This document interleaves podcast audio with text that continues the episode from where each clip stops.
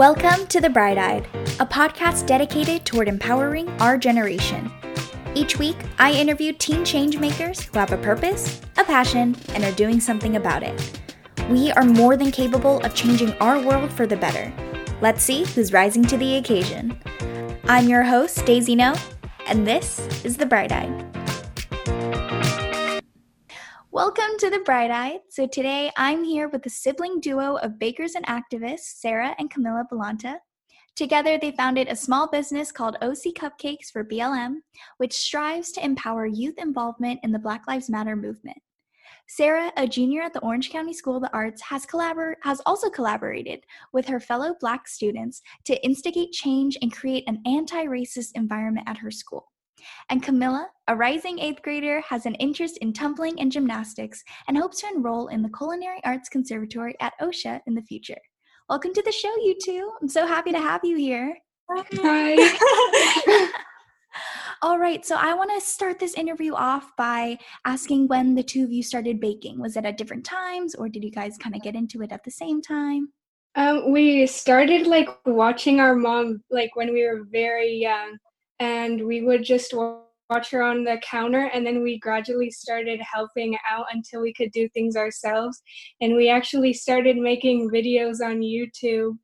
we started baking yeah we just started baking since we were really little also because our mom had a small baking business for like a year or two with one of our close family friends so we kind of like drew from it her experience in that field when we kind of wanted to go back into it and start our cupcake business a month ago So, um, how, in what ways has your mom kind of inspired your baking today?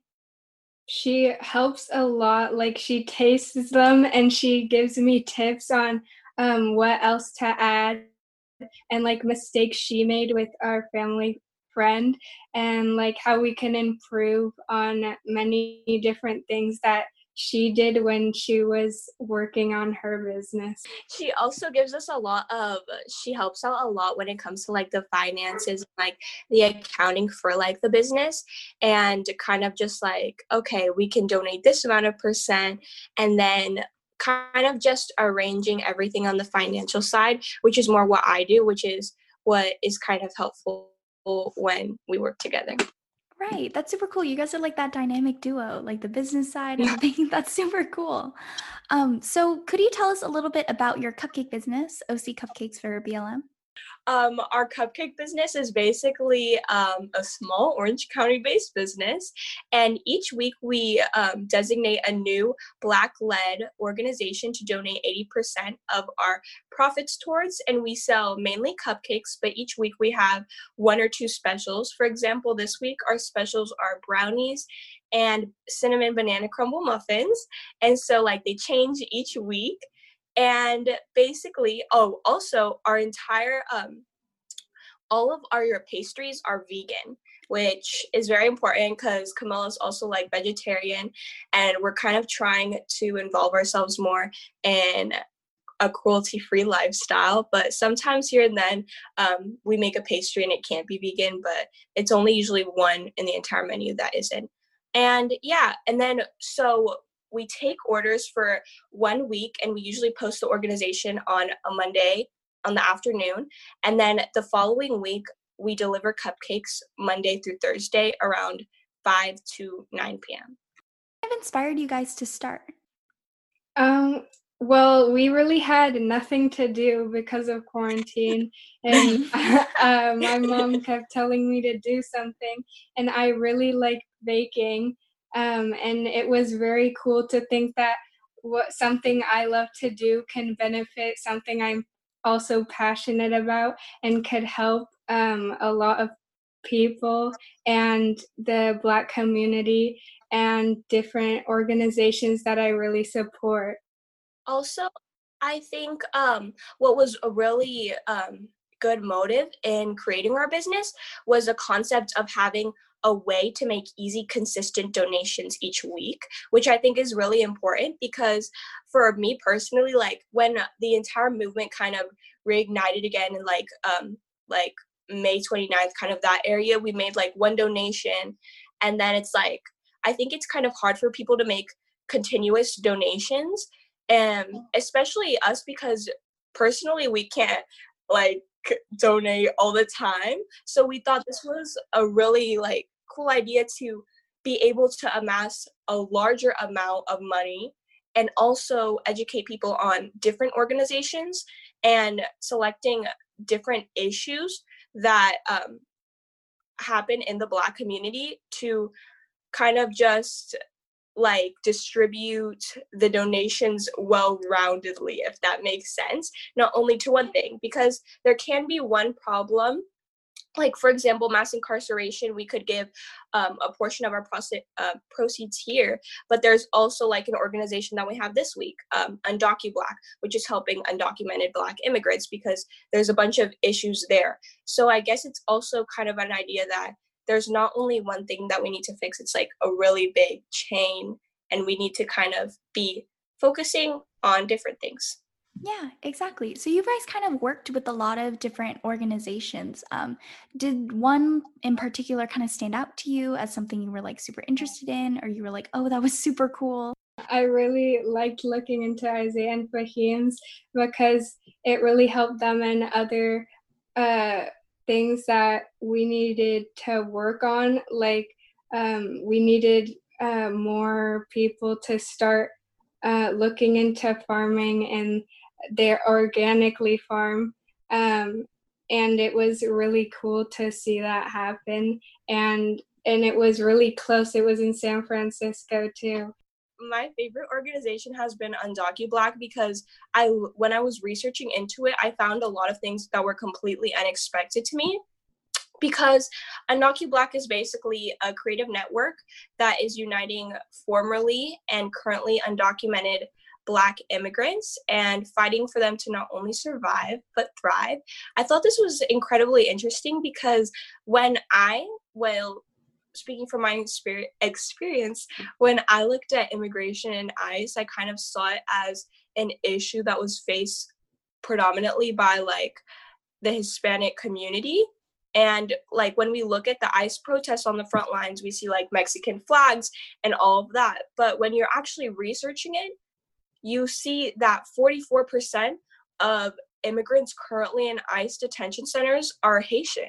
And it's insane. It's literally insane because I never even like realized that I think Black voices sometimes can be left out of the conversation.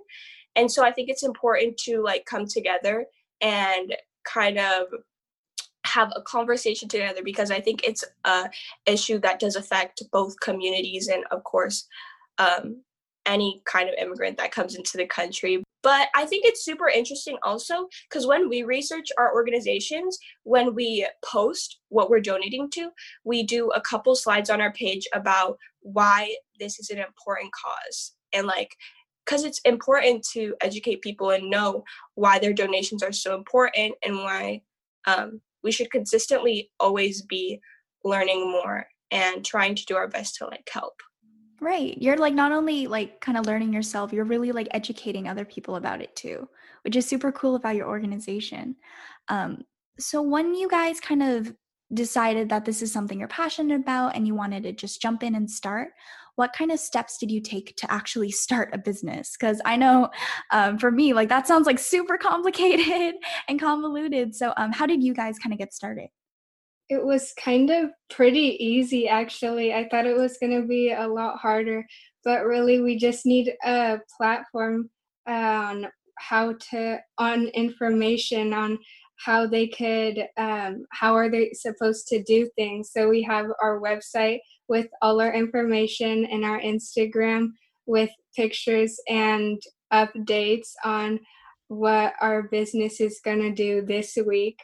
And we have our google forms so people can order and it was really that's all we really needed um did you guys kind of notice anything I don't know, maybe different about starting a business during quarantine. Um, it's it's kind of a unique time to be an entrepreneur. Yeah. Um, ours is kind of easier because we like make things here and it's not like a big factory and we don't have to worry about all those things. So when on like my side, I kind of just focus a lot on like what amount of donations we get. And it's honestly like I get kind of stressed some weeks because I'm like, I always want to get more and more, but like it's especially with like donations what's like really like interesting is like our first week our first week we collected $189 which was incredible it was so it was like our first like it was our first week of deliveries like everyone had reposted thankfully like all my friends had reposted other people from different schools reposted which was like vital to like if we don't spread awareness or like people don't repost we literally we won't get orders. So it's important. So for example that first week we got $189 and i think we had like eight customers which is like because people would what would be the key is people will order they'll order um just like say they'll order like two bundles of six cupcakes that's $24 but then that first week everyone was really willing to donate. So everyone would donate like okay i'm going to donate $20 extra. So now their total is like $48 if i yeah, the math. double the amount of what they just originally want. Wow. um, and that was really amazing to see too because i didn't think we were going to get that much money but then i was actually looking into it and i was just like wait that could be really consistent since people like donating. And it just seems like a little amount of money until they put it all together Yeah, for sure. And it sounds like you're learning a lot about like business and finance through this experience. And I can't wait to see like how much you guys are going to grow. I mean, if this was like the first month, I can only imagine how much you guys will be able to help and contribute in the future.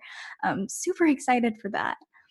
Um, so um, we kind of talked about the roles that you two kind of play, and you guys are kind of like partnering, like one business side and then the baking side. Um, do you know if there's any like advantages to having your sibling as your business partner? There- there- or you know, it's because if I went into business with my siblings, it would not end well. no sometimes have it's been- really really stressful but then other times they just get right to the point so it's kind of like okay you're doing it this wrong right. and it's kind of stressful but it really helpful at the same time because if it was just a friend they wouldn't want to say something is bad or like something isn't working.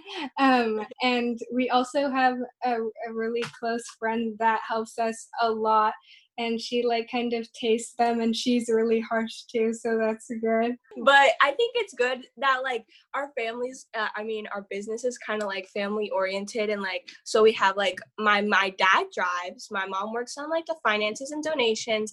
I do like social media and like kind of like accounting with my mom and camila does the baking. And then my friend comes over time and time to friend georgie comes over time time to taste because she's the most harsh Honestly, if I went into business with one of my brothers, I think the business would fall within a day. I'm fairly certain. No, there have been moments where we have had every week we fight, every single week we fight, and there have been moments where I'm like, I'm quitting. like I'm quitting. sometimes i literally just have to stop because i well, i'm just like i'm not doing this anymore i'm not doing this anymore So, um, kind of shifting gears here a little bit. Um, what kind of inspires your cupcake recipes, Camila? Um, well, we I really look on things that I could change because they're vegan and um I look at things to replace eggs cuz that's the main thing I worry about.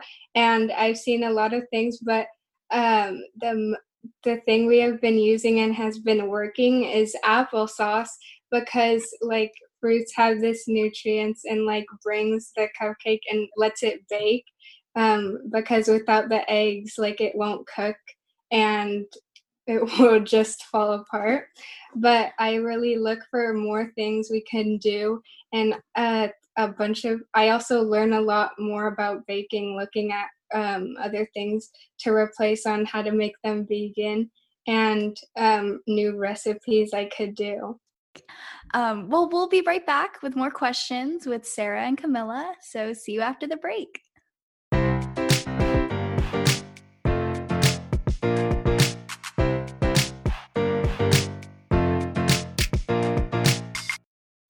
Guys, I just wanted to tell you how amazing OC Cupcakes for BLM is. So I ordered a mocha cupcake with a chocolate ganache and got it delivered right to my house, and it was amazing. It was so moist and delicious, and get this most of their cupcakes are vegan.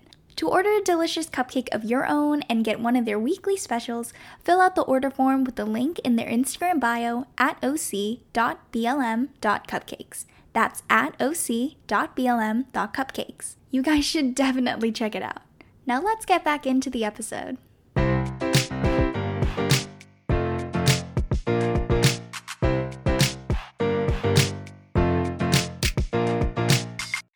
So, welcome back. So, you guys are not only super awesome at your cupcake business, but you're also trying to make an impact through it.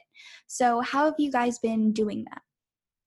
The impact we've been making through it is mostly through, as we talked about before, just like um, bringing awareness to causes and not only just posting the organization and like, um, you know, like what they do, but like backing behind why like it's so important that we bring focus and we bring light to this issue and also bring statistics to just better educate the people who are buying our cupcakes and just like spreading awareness overall for the causes and also just making an impact through um, the donations and just um, trying to have a well-rounded effort where we address like where we're super intersectional and we address different things. Like when we're talking about like isaiah and fahim's um, urban organically grown farm like we want to talk about like how only 2% of farms in the US, I'm pretty sure that's a statistic, 2% of farms are black owned in the US. So like this is super super important. Let's support them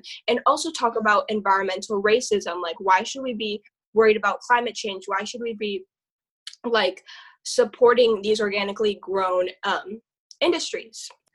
Um, so, you guys also mentioned to me that you guys are trying to empower particularly youth involvement in the Black Lives Matter movement through your cupcake business.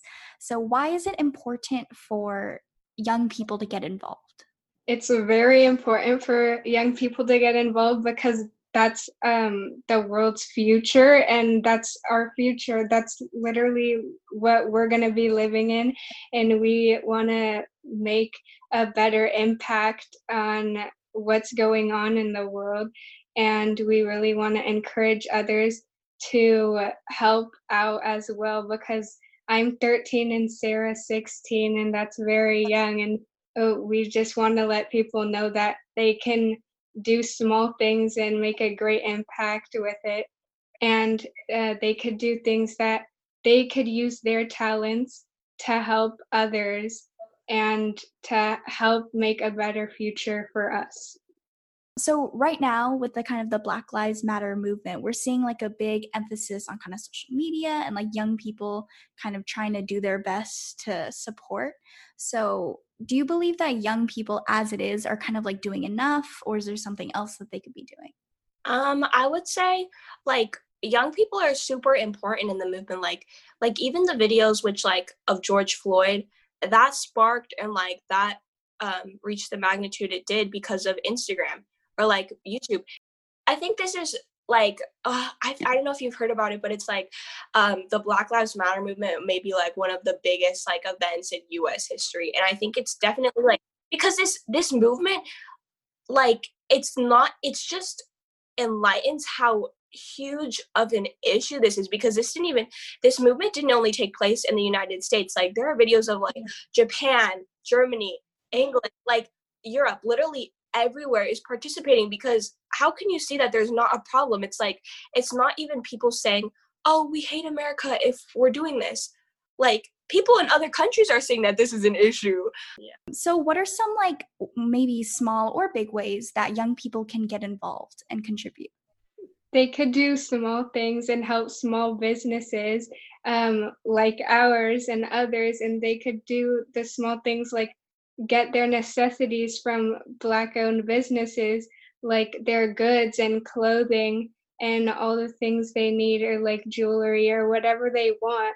There's always going to be like a small business that has that that you can support and that makes a huge difference for so many people and that helps so much definitely since we're in quarantine now um, because it's so hard for them because they haven't been getting their cells up and it's a, a very hard time for them. So we just need to support each other. So, Sara, you're also a part of a team that crafted a letter to inspire change and promote an anti racist environment at your own school. So, what inspired you to draft this letter? I'll, obviously I love OCSA. Like, just want to put that out there. Like, I'm not going to any other school because OCSA is incredible, but there's always room for improvement. So I was kind of looking at it and I was looking at like how they were going to make change. And it's kind of from their perspective, it's like interesting because they don't have many. They I don't I think they have like one black dean and they don't have a single black academic teacher. So who's going to speak for like the black students' perspectives at the school when they're evaluating the changes that need to be made? A couple weeks go by, and then I type up the letter and um, our president Hannah Kim, she helped me edit it, and we also had a few other of my friends edit it. And yeah, on Juneteenth, which is the day that like um, slavery was abolished, we post mm-hmm. the letter, and it gets a ton of it just gets a ton of signatures, and it just got a lot of support. And since then, um, we've had meetings with OCSA, we've had meetings with the dean, Mr. Matoya. He's also like um, he aids with BSU. He's our black dean and we've just gained a lot of support from the school which is honestly really great so could you kind of talk about what kind of things in particular that you're looking to evolve or be better definitely okay so i think our first our first thing was definitely like that comment how about you start by hiring a single black academic teacher but when we, yeah but when we look at hiring. Hiring is an extremely long process. We can't just expect a teacher to be hired off the spot. We need to see evaluations. And if we also look at orange county's demographic i think we have like a 2% black population which honestly is like okay it's okay because we can understand if the school doesn't have a black academic teacher unfortunately but they can make an effort to have one. Anyhow we understand that's a really long process so we think um, Christina Miles actually recommended this to us on our Zoom. She was like, we should have um, master classes taught by um, by POC artists. We should bring in more like diverse teachers to be teaching master classes because this is like a really good way that we can get immediate um, people that are in leadership positions and mentorship positions to be on campus. The second one was an idea that we called the Student Activist Initiative, and this is basically um, a program we wanted to start. And it would be that a couple times every semester we would have an event on 10th Street where ethnic minority students would have the opportunity of having a booth and they could be selling treats and all the funds collected could be going to a humanitarian organization of their choice which personally affects their community. So basically this is a really like dynamic way i think for us as a school to be promoting activism and for us to be cycling back um, funds into the communities our students are part of and our students need aid in and are passionate about. And the third one is lastly like how we see um, like in our education we don't necessarily see a lot of curriculum or like books implemented in our um, like the stuff that we're learning aren't usually like by POC or books written by people of color from perspectives of um, marginalized communities. So we thought it'd be really cool if we had a social injustice and diversity empowerment library on campus. Anyone could just go so easily check out a book. They could educate themselves. They could find, they could be like, oh, I want to read a book by an Asian American author. I want to read a book by a Latinx author on this, on like immigration or whatever it is, and they would know it's there. That's absolutely inspiring. And I hope like people from other schools maybe listening to this are kind of getting ideas too. Um, yeah, exactly. Just like being inspired by what you guys are doing just at OCSA and kind of like implementing it in their own communities and their own schools. So, um, how can students like find and support your Juneteenth letter? Um, the Juneteenth letter is in my bio on my Instagram, S A D A B A L A N T A Sara Balanta, and it's also on our link tree for um, our cupcake account. So now it's a time for Q&A with questions submitted by listeners and to submit your own questions and hear your name on the air, you can just follow at the Bright Eyed Pod on Instagram and submit your questions from there. So Avery from Cerritos, California asks, "Do you guys have any ideas for like future projects or treats for your cupcake business?" Definitely. We were thinking so much about um, making small, cute, customized cakes um, for a week, and we just make cakes for that week. And I started to think about that, and I I really loved that idea. I started looking up a bunch of ideas for that, so we could, so I could make some like one today and take pictures and see like how we would how they would look like um but people can definitely give us some more ideas and like DM us if they wanted um like an idea. So we've reached the end of the interview, and it's been an absolute pleasure talking to both of you. Um, I learned a lot just by listening to you guys, and I'm sure listeners learned a ton as well. But before we go, I want to ask you guys both this question. So, if the whole world was listening to you right now, what would you say? I am no longer accepting the things I cannot change. I am changing the things I cannot accept. Angela Davis. And I would also say, um, please donate to the Red Cross to help um, the explosion that the explosion that happened in Lebanon. Uh, I think it would be like follow what you're passionate about and use what your abilities to make a difference, a better impact on uh, people's future and to help others and uh, and like spread awareness on what you're passionate about eh, to let people know and educate people um, on what they can do to help uh, like make a better impact and give advice on how to start making an impact and start being an activist. Thank you guys so much for listening. And if you want to be a guest on the show, be sure to email me at thebrighteyedpod at gmail.com. I used to have an interest form with the link in my Instagram bio, but I changed that system to make it more simpler. So all you need to do is shoot me an email, introduce yourself, what you do, and why you want to come on the podcast. Talk to you soon.